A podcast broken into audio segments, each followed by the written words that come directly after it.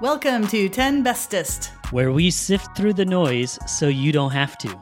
Each week we share our 10 favorite things of the moment. Anything goes. Hello, friend. Welcome to 10 Bestest. I'm Karen McFarland Holman. And I'm Brian Hart. And here we go with another great episode. I get to go first, which I always like doing. Although I say that and I like you going first too. So it's, I like this. say that. Yeah, well, I like that we switch around. Yeah. Exactly. And we mix it up. Exactly. But yes, you get to go. My cool sheet is a book. This is a magnificent book, and it is called The Body is Not an Apology. I heard about this book a long time ago, and it really piqued my interest, what it was about, what it was called, but I just a couple weeks ago received it as a gift. This is written unlike any other book on this general topic that I've ever read myself or that I've ever heard of, which explains why people like Brene Brown, very well known people, advocate for it. The author is Sonya Renee Taylor, and she has worked for years in this space and is the founder of the Body is Not an Apology movement and education company that uses the framework of radical self love to impact individuals around the world. She's an author of six books total. She has spoken around the world on these topics to really help transform people's viewpoints on themselves and each other. At one point early on in the book, I love this. She talks about what the book is not. It's not a self help book, it's not a book on self esteem. It's not just about body image in terms of weight. It includes perspectives on race, on gender, on ability, on cultures, and many other aspects of us that causes divides in society.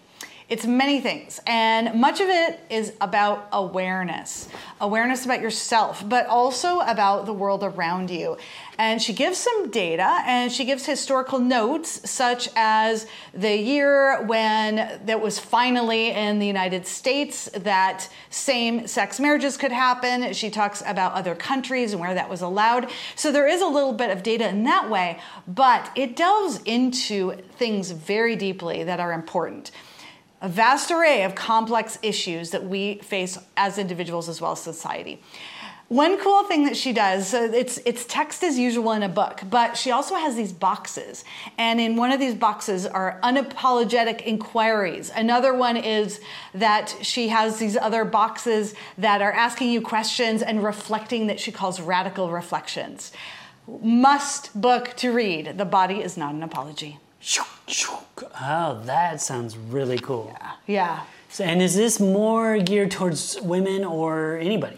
No, Men so you women. will you will find that it that she is a woman, she's a woman of color, Mm. but she talks a lot about some of my favorite excerpts had to do with people that are a, uh, differently abled, uh, bodied, and um, also from other cultures. So that can apply to anyone. Sure.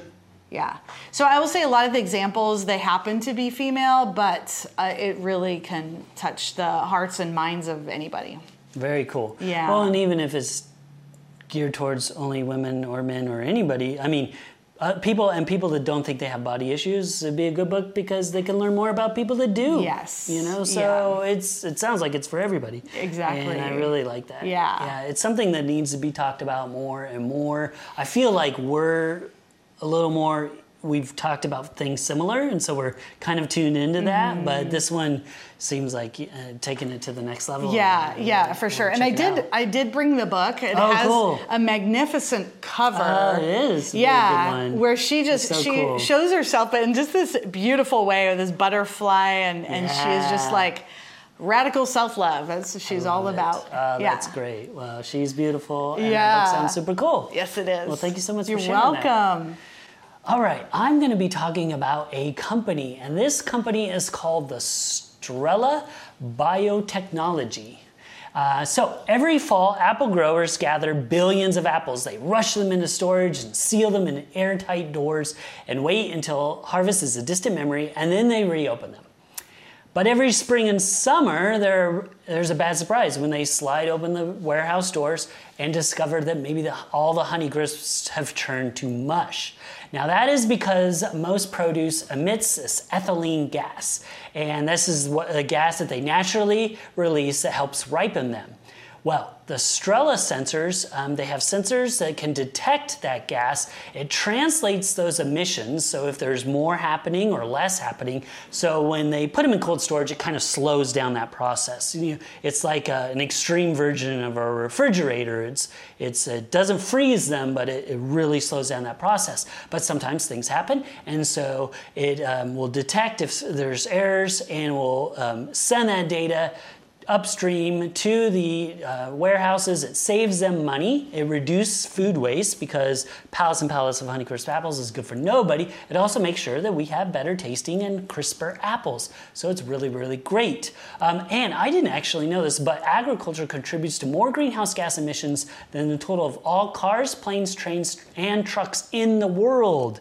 Um, so the pressure to um, grow more food that is more sustainable. And there's also deforestation in the Amazon. There's tons of things that it is doing. Even though it's so good for us, it's, there's a lot of costs to it and, and, and consequences. So anything that can reduce food waste and help the environment is good with me. The CEO, Katherine uh, Sizov, is only 24. It's amazing. She just graduated college, um, and she talked about in her youth how she didn't even know where apples came from. She just thought they came from the grocery store.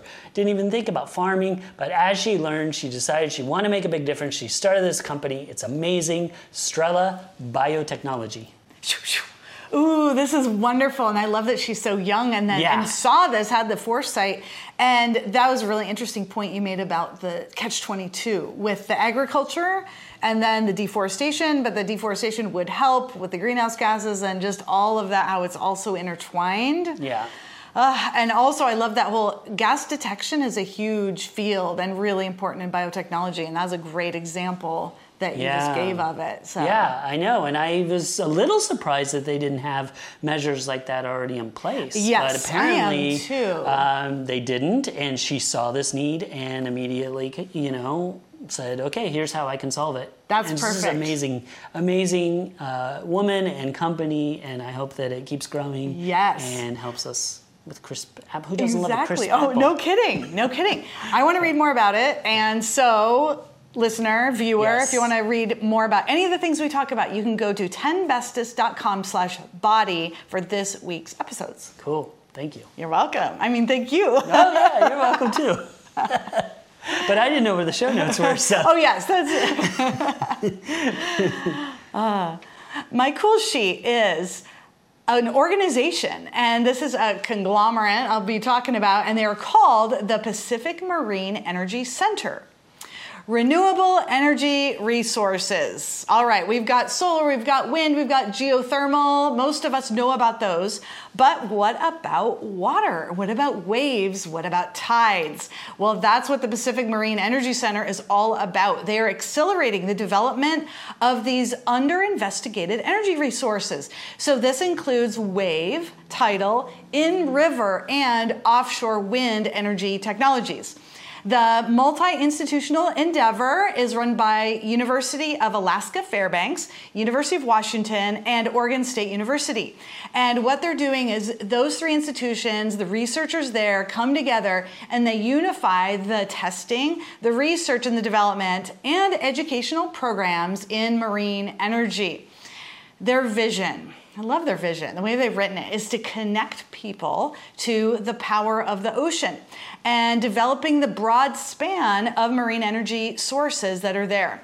And in their mission, they want to responsibly advance the marine energy by expanding the scientific understanding. They want to engage community and educate students they have beautiful values that surround this. They're really visionary and they want to maintain this idea of having this vision and being bold and innovative with their thinking. And they want to take on critical marine energy challenges. They want to make a big impact and use these to impact not just the local in terms of Pacific Northwest, but also the entire nation and the planet, and make measurable products in this way. So they also want to be objective in all of their studies and be a source to provide credible results. So they want to be rigorous with their studies, impartial, and using evidence based approaches, being collaborative, and also being inclusive as part of their values.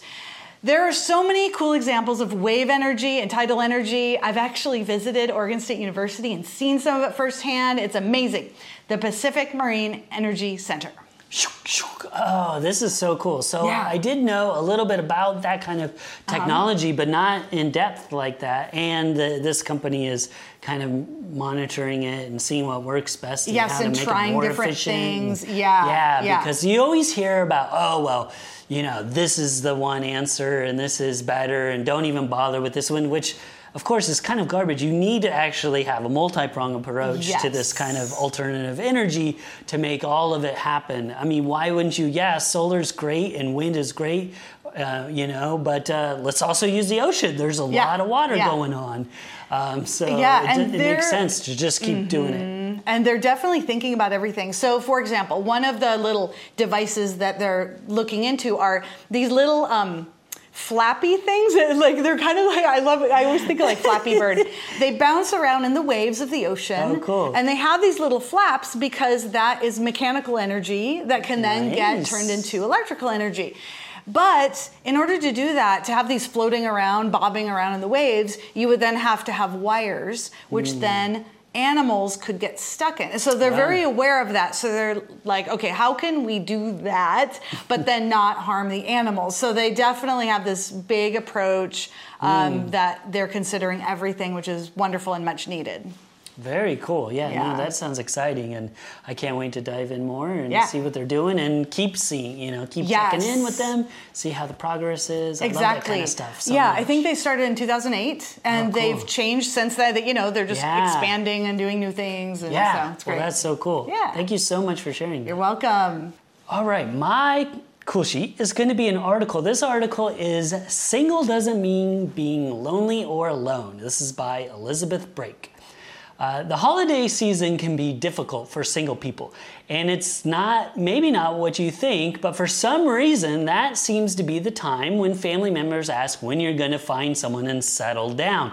Now, I've had firsthand experience with this. I do not know why this time of family gathering and joy, all of a sudden they want to grill you on are you going to find someone?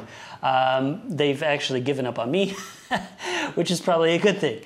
But there's two big problems with assumptions like this. One, that everyone is seeking a romantic relationship, like that is their definite end goal. The bigger one, number two, is that people that are not in a relationship are not as happier or they're lonelier than people that are. But the research shows that this is, isn't true. More people in the US are choosing to be single. By 2010, so almost already 11 years ago at time of recording, uh, married couples were actually the minority. And surprisingly, there's a uh, some personal finance can be a factor, um, but I don't have time to go into that. But not surprisingly, not everybody wants a romantic par- partnership, and many singles see solo life more conductive and flourishing, and uh, they just enjoy it more.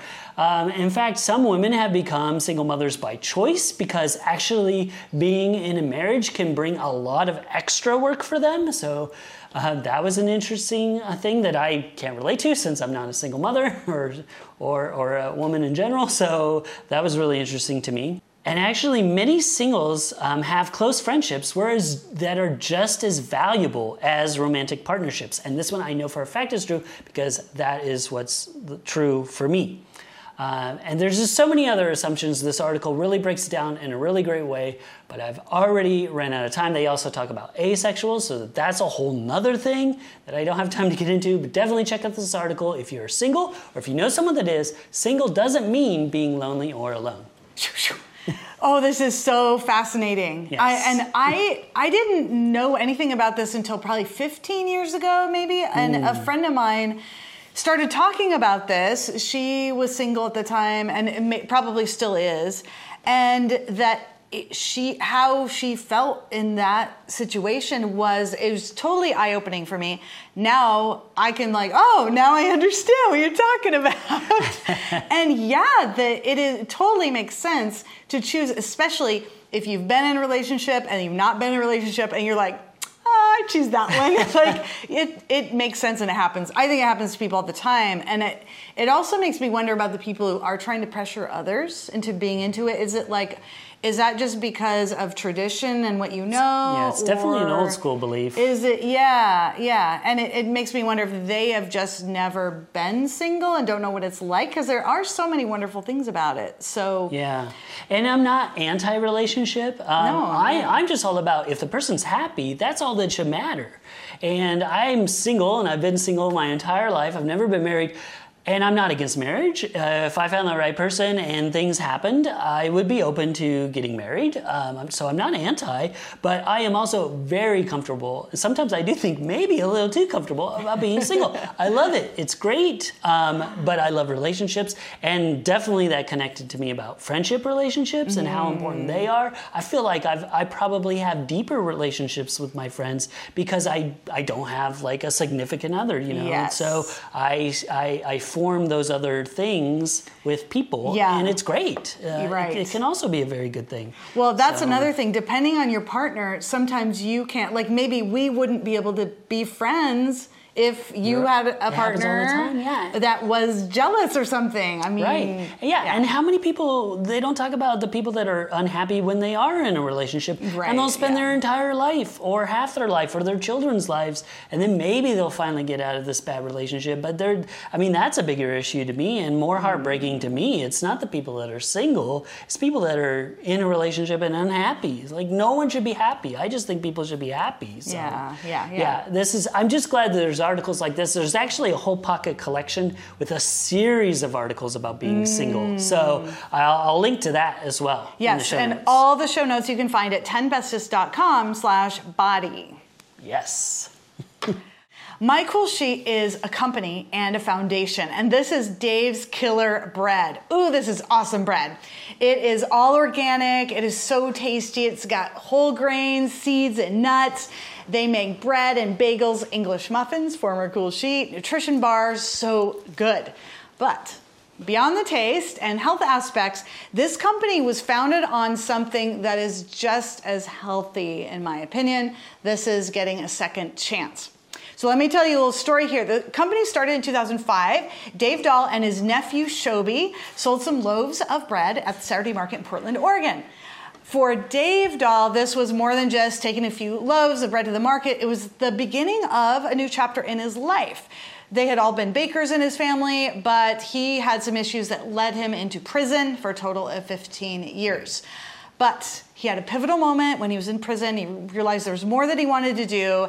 And so he came back to his family bakery. And with his older brother, Glenn, they started making this happen. And so Dave was working, and along with Glenn, and along with Shobi, Shobi was a student of mine. I didn't even know this about Shobi when I had him in class. Lovely, lovely human being. And I discovered this when Shobi came back to Willamette University, gave a talk about everything they were doing, especially with Dave, Dave's Killer Bread Foundation. This was created in 2015 to inspire and equip other businesses to adopt second chance employment. This is all about this lack of under or information and understanding about employing people with criminal backgrounds and how it can make businesses hesitant to hire these people. And so the Dave Killer's Bread Foundation aims to change this. So they help educate organizations and they are really trying to help this part of our population. So along with the link to Dave's Killer Bread, which is amazing bread and you should try it, I love it, uh, there will also be a link to the foundation itself. Dave's Killer Bread.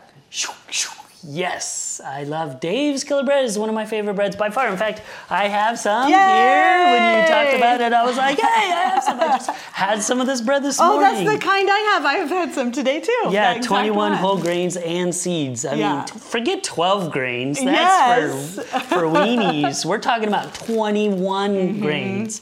But it is. And, you know, Mm-hmm. Yeah. even people I think that don't like grainy bread, this bread is really good. Yes. You know, they have a really good foundation of it's organic, it uh, there's not as many preservatives as some other breads. Mm-hmm. Uh, it's really good. It's it's the only it's really unless I make my own kind of the only store bought bread I get. And the English muffins, yes. Yes. I've tried different varieties Uh-huh. and Dave's is the best. It is the best. by far. And can I say this is not an advertisement? No. They're not paying us. We're not getting anything. We're I just, wish they would sponsor us. So Yeah, right. Bread Hey. all the time. they have, and this full disclosure, they have um, sponsored TEDx Salem multiple Oh, years. that's So they are super cool about giving back to also Yeah, local oh, nonprofits and good organizations. They're just, yeah, they're such a cool company. I love them. Yes. And it's delicious. That's the most important thing. Oh, it's of course. great. It's Yeah. so good. So thank you so much. I'm really hungry now. You're so welcome. Uh, I can't wait to dig into some more bread. yes. All right. All right, my cool sheet is going to be an app, and this app is Subdial. So, Subdial is a digital app designed and developed by Big Human that provides first responders options for incidents involving mental health, domestic disturbances, non urgent crimes, crimes, homelessness, and more. Uh, it is estimated that 80% or more of 911 calls don't require a police response. More than 240 million calls 911 are made each year. There's an, the overwhelming majority are not emergency and uh, event related to crimes in progress. So, um, and also allocating money towards drug treatment can, so it's taking that money they could, they could save from the cops always having to come out. Could, you could allocate that money towards drug treatment and save the city hundreds of thousands of dollars in crime related costs. Um, so, becoming their kind of philosophy is becoming familiar with agencies and community resources beyond law enforcement to help ensure safer, more effective outcomes for everyone involved. Uh, they have bookmarks for quick resources, resources and quick access, keyword search filtering on this app. Uh, resources are categorized with different uh, detailed entries. Um, it's a really nice design too. It's like uh, got these little icons on it. Um, so if you're saying, okay, this person has, is having a mental health crisis, you click on the app and then it goes right to your local area of numbers directly where you can go and who you can call for help. Um, and the best thing about it, it's all free.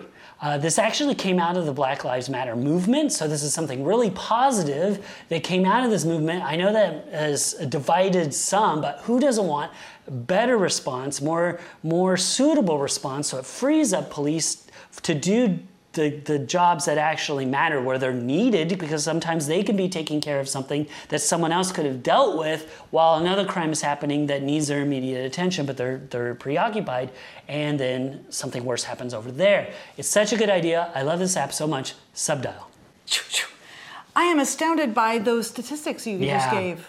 I, I mean, I'm still kind of like, what? Like, and then just the disbursement of, of energy going to, oh my gosh. yeah i knew it was high i, I Yeah, figured I it was maybe like in the 50% but 80 range is mind-blowing to me Mm-hmm. Oh my, that- yeah, yeah. Uh, but it also it makes sense, you know, when when we think about something and we need help, we just call the police. Even if you're not calling 911, if you're calling a non-emergency number, you're still calling the police. When Mm-hmm. Right.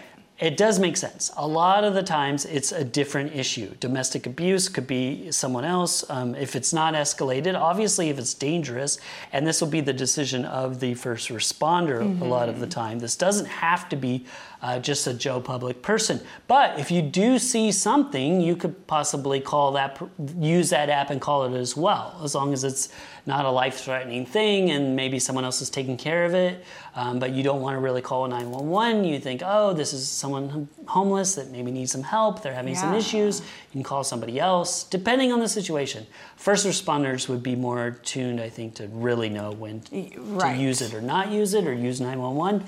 But just to have more avenues, have more options for people to use. And like I said, it's free.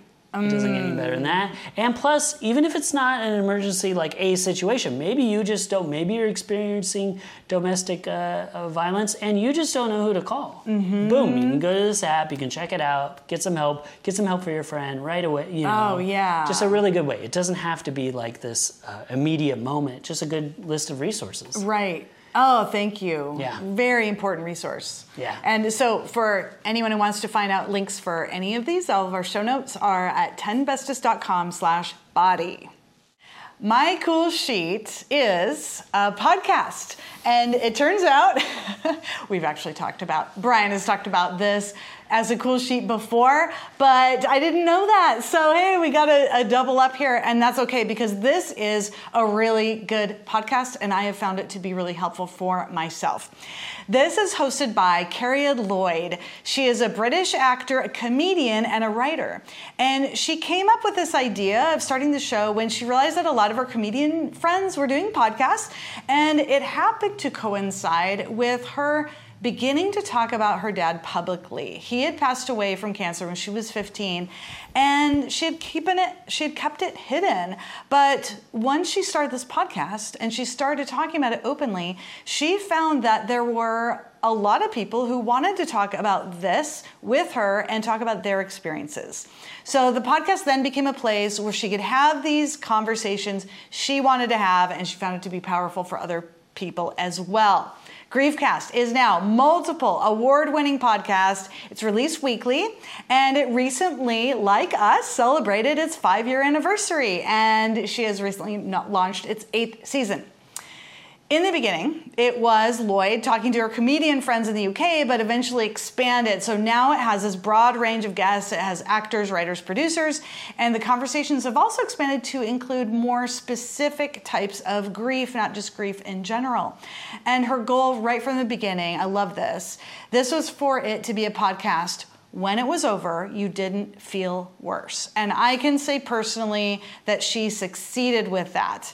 And one thing also she said that resonated with me is that we're all in this club, no one asked to join. And it's really helpful when you realize that there are other people in this club.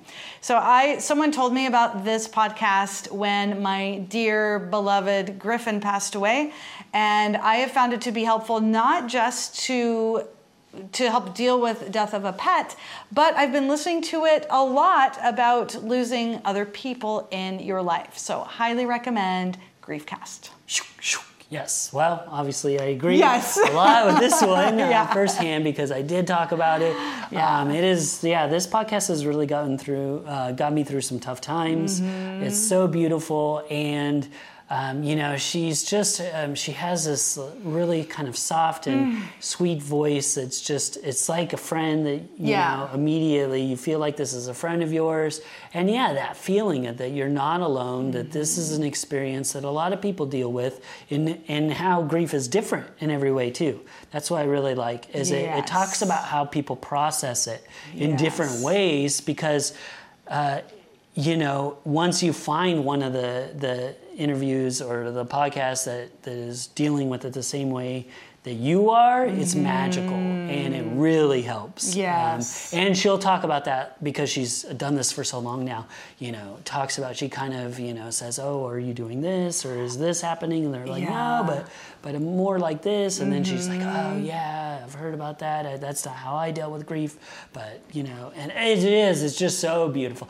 I will say the only thing, if you're listening, my friend, it's, a, it's almost so quiet, like her voice is so soft that if I didn't have my like noise canceling headphones, I couldn't hear it when I was like commuting oh. to work actually because traffic noise and stuff uh-huh. was just, it was too loud. So there was many times where I really wanted to listen and I needed it, and that's where I do it on my bike and commute a lot, and I couldn't hear it. Um, but it did get, th- uh, get me through uh, when I lost one of my close friends very suddenly. It was something that I turned to, mm-hmm. and it's made a big difference. Um, and it's always there when you need it. Yeah. So it's really cool. Uh, yeah, yeah, such a good one. She does. I didn't notice that about the voice, but maybe because I have just been always at home alone when I'm listening or something. But yeah, anyway. yeah, it was it was it was kind of disappointing because I was like really it's yeah. like oh this is a good episode. I got to get to work. I take off and I'm like I can't hear it anymore. Uh, yeah, it was like max up and I'm like oh no. um, but yeah, it's probably good to be having a moment anyway mm. and listening to it. Yeah, it's wonderful. Quieter environment. But cast. so good. Yeah, cool. Thank you so much. You're welcome. All right, I'm going to be talking about this video. This video is called um, "How Does Canned Food Last So Long?" It's by uh, BBC um, Earth Lab, and I've actually I've always wondered how in the heck um, you can keep something fresh in a can for a year or longer, sometimes multiple years, two years, three. Ugh, There's probably some things in there in my cupboard way too long, way longer than that. But I bet you if I open it, it's good. Now I knew it had something to do with oxygen um, because that is a big thing. But I was like, there has to be more to this. Is there preservatives? Is it like some kind of science I don't know about? Just magic? Is it some kind of magic spell that people do? Um, but this video answered a lot of my questions, probably all of them. And so they go into one, just one uh, Heinz warehouse in the UK that ships 5 million cans every single day. That alone is worth watching the video. It is mind blowing watching these things on the conveyor belt just zipping through.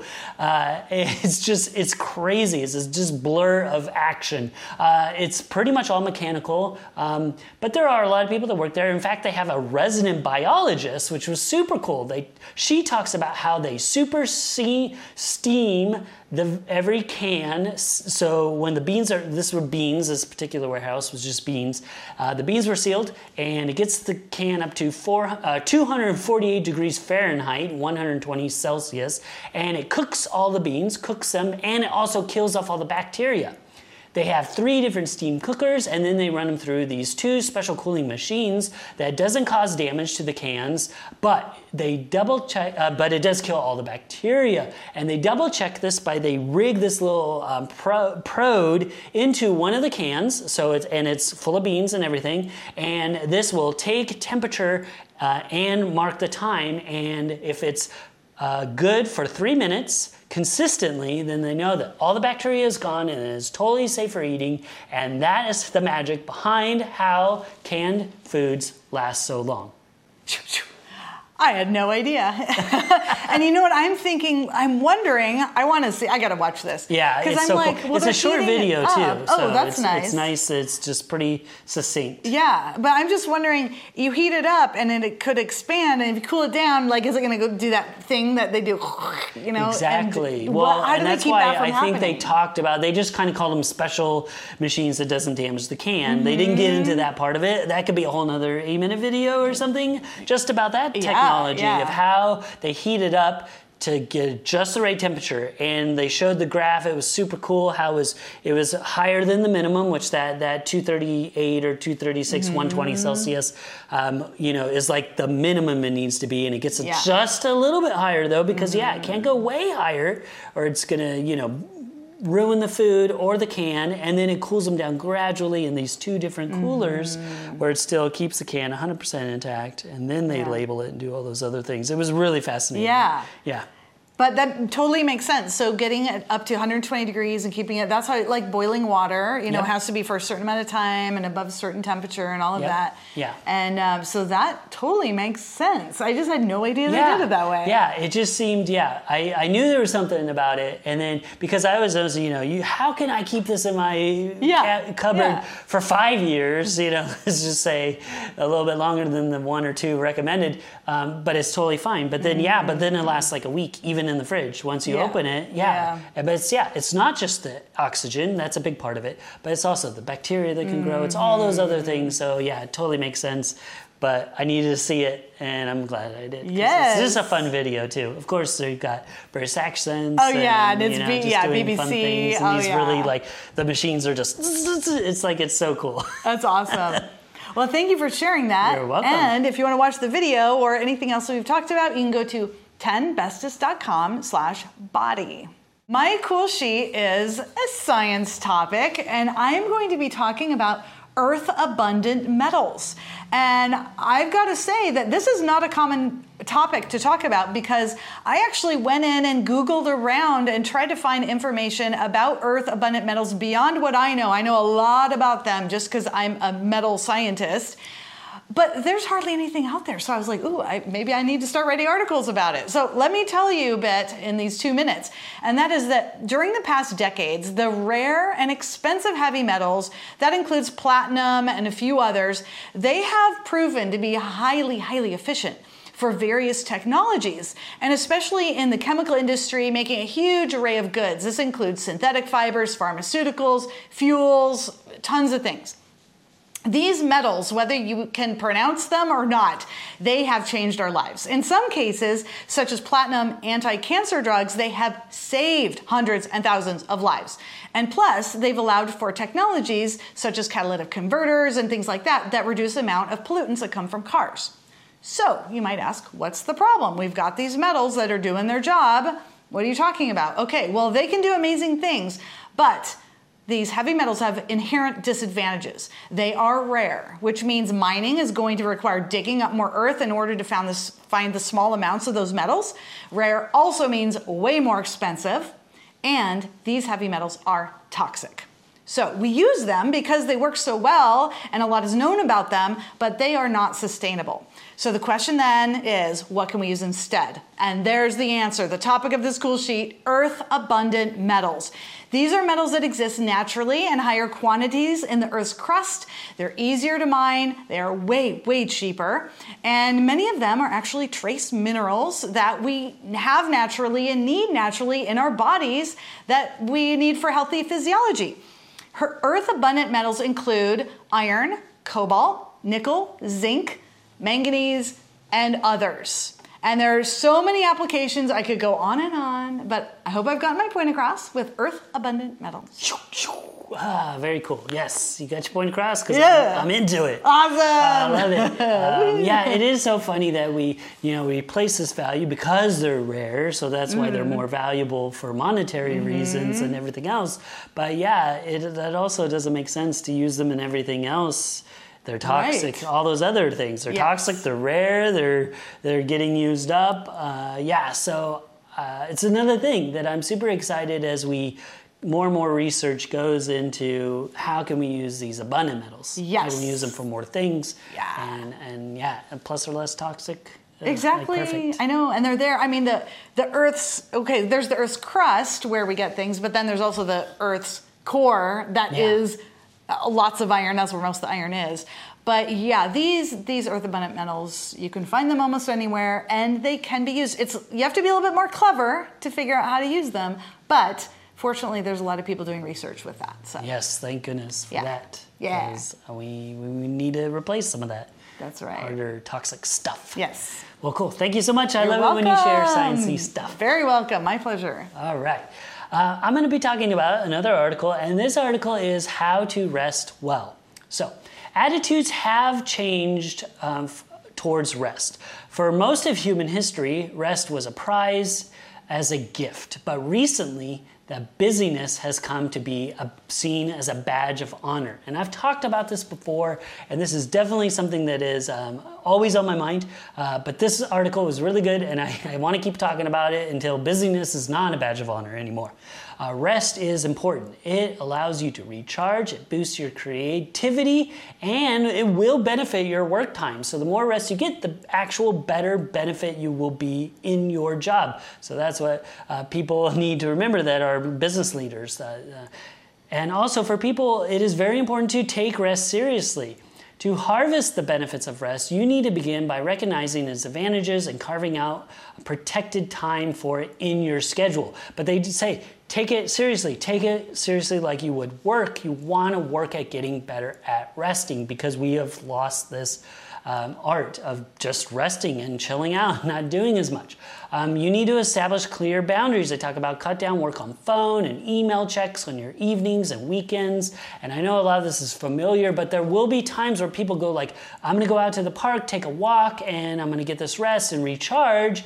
But then you're constantly up looking at your email and pings and messages and and posting on Instagram and doing things, uh, it's just you really got to be disciplined about not doing that anymore, or you're not really getting rest. Treat it as a skill. Don't rush it. Your mind will require more time to harness that power of rest. Um, craft it into your daily schedule. Um, use work, work hard, and then rest hard. Same thing. Um, they kind of talk about that. You know, work hard, play hard, work hard, rest hard. Uh, practice deep play though. There you can. It doesn't mean you're just laying around and doing nothing, climbing a mountain, doing demanding things, painting, sailing. This can also still be rest and give you that reset that you need. Don't neglect sleep, sleep and naps. either. So that is also important. Um, encourage others to rest with you. The more more people we can get to do it, the more we can get rid of this busyness thing. Check out this article, How to Rest Well. I'm glad you did this one last because Yeah. now I'm like, oh, I'm gonna go take a nap. Yeah, I know. Darn it, we Oh. have another show to do, but maybe we can nap in between. Yes. Um, no, so many things I loved about this. I love that that deep play. I get so I, I absolutely experience that. I get rested by actually doing things, but they're things that are that are just play. They're they're Yeah. fun. They're yeah. It's amazing actually. Now that I think about it, how you feel rested after you're doing something, but it's just a different kind Yeah, of it's a totally doing. you're using your brain. They do say maybe make it as different as possible as your day to day work. Mm-hmm. Yeah. So it's totally different. But yeah, I think a lot of people. I think of the some of the reason why rest has such this um, stigma around it still is that you just think oh you're just sitting on the couch and watching TV, and that can be it. That's what you. Yeah. want to do, Yeah. uh, but that's not all it is. That's not what it means. That's not all it is. Um, it can be, uh, uh, although I do love that they also talk about taking naps more, because that's one thing I'm really bad at. But some people, oh, I love those people that are really good at taking naps. I wish I could be. Um, but just sleeping more too, as well. That's Yeah. also part of it. Um, That was another thing you said that I liked was getting good at it, Yeah. like practicing. Yeah, I never thought about that Yeah. Mm. at all. of like being a better rester because Yeah. I am not a great rest, rester all the time. I am one of those people that feel like even though I don't like wearing a business badge of honor, I do feel like my my mind just is like needs to be doing stuff, or Mm. I get this weird guilt. And I'm trying to get better at it. Yeah, it's a skill. Rest is a skill too. Yes. Oh, I love it. Thank you so much. You're much. Very welcome. And in our show notes for anything we have talked about, you can go to 10bestest.com slash body. Thank you so much for joining us, friend. We love being here with you and doing 10 Bestest for you. So please like, subscribe, and send us a message if you have any questions. Yeah, And- tell a friend. Yeah, tell a friend for sure. and most of all, don't forget to stay curious. Want to learn more about this week's cool sheets? Head on over to 10bestest, that's 10bestest.com for links to all of our cool sheets. And sign up for our monthly newsletter with bonus cool sheets and other fun stuff. 10 Bestest will be back with an all new episode next Monday at 10 a.m. Pacific, 1 p.m. Eastern.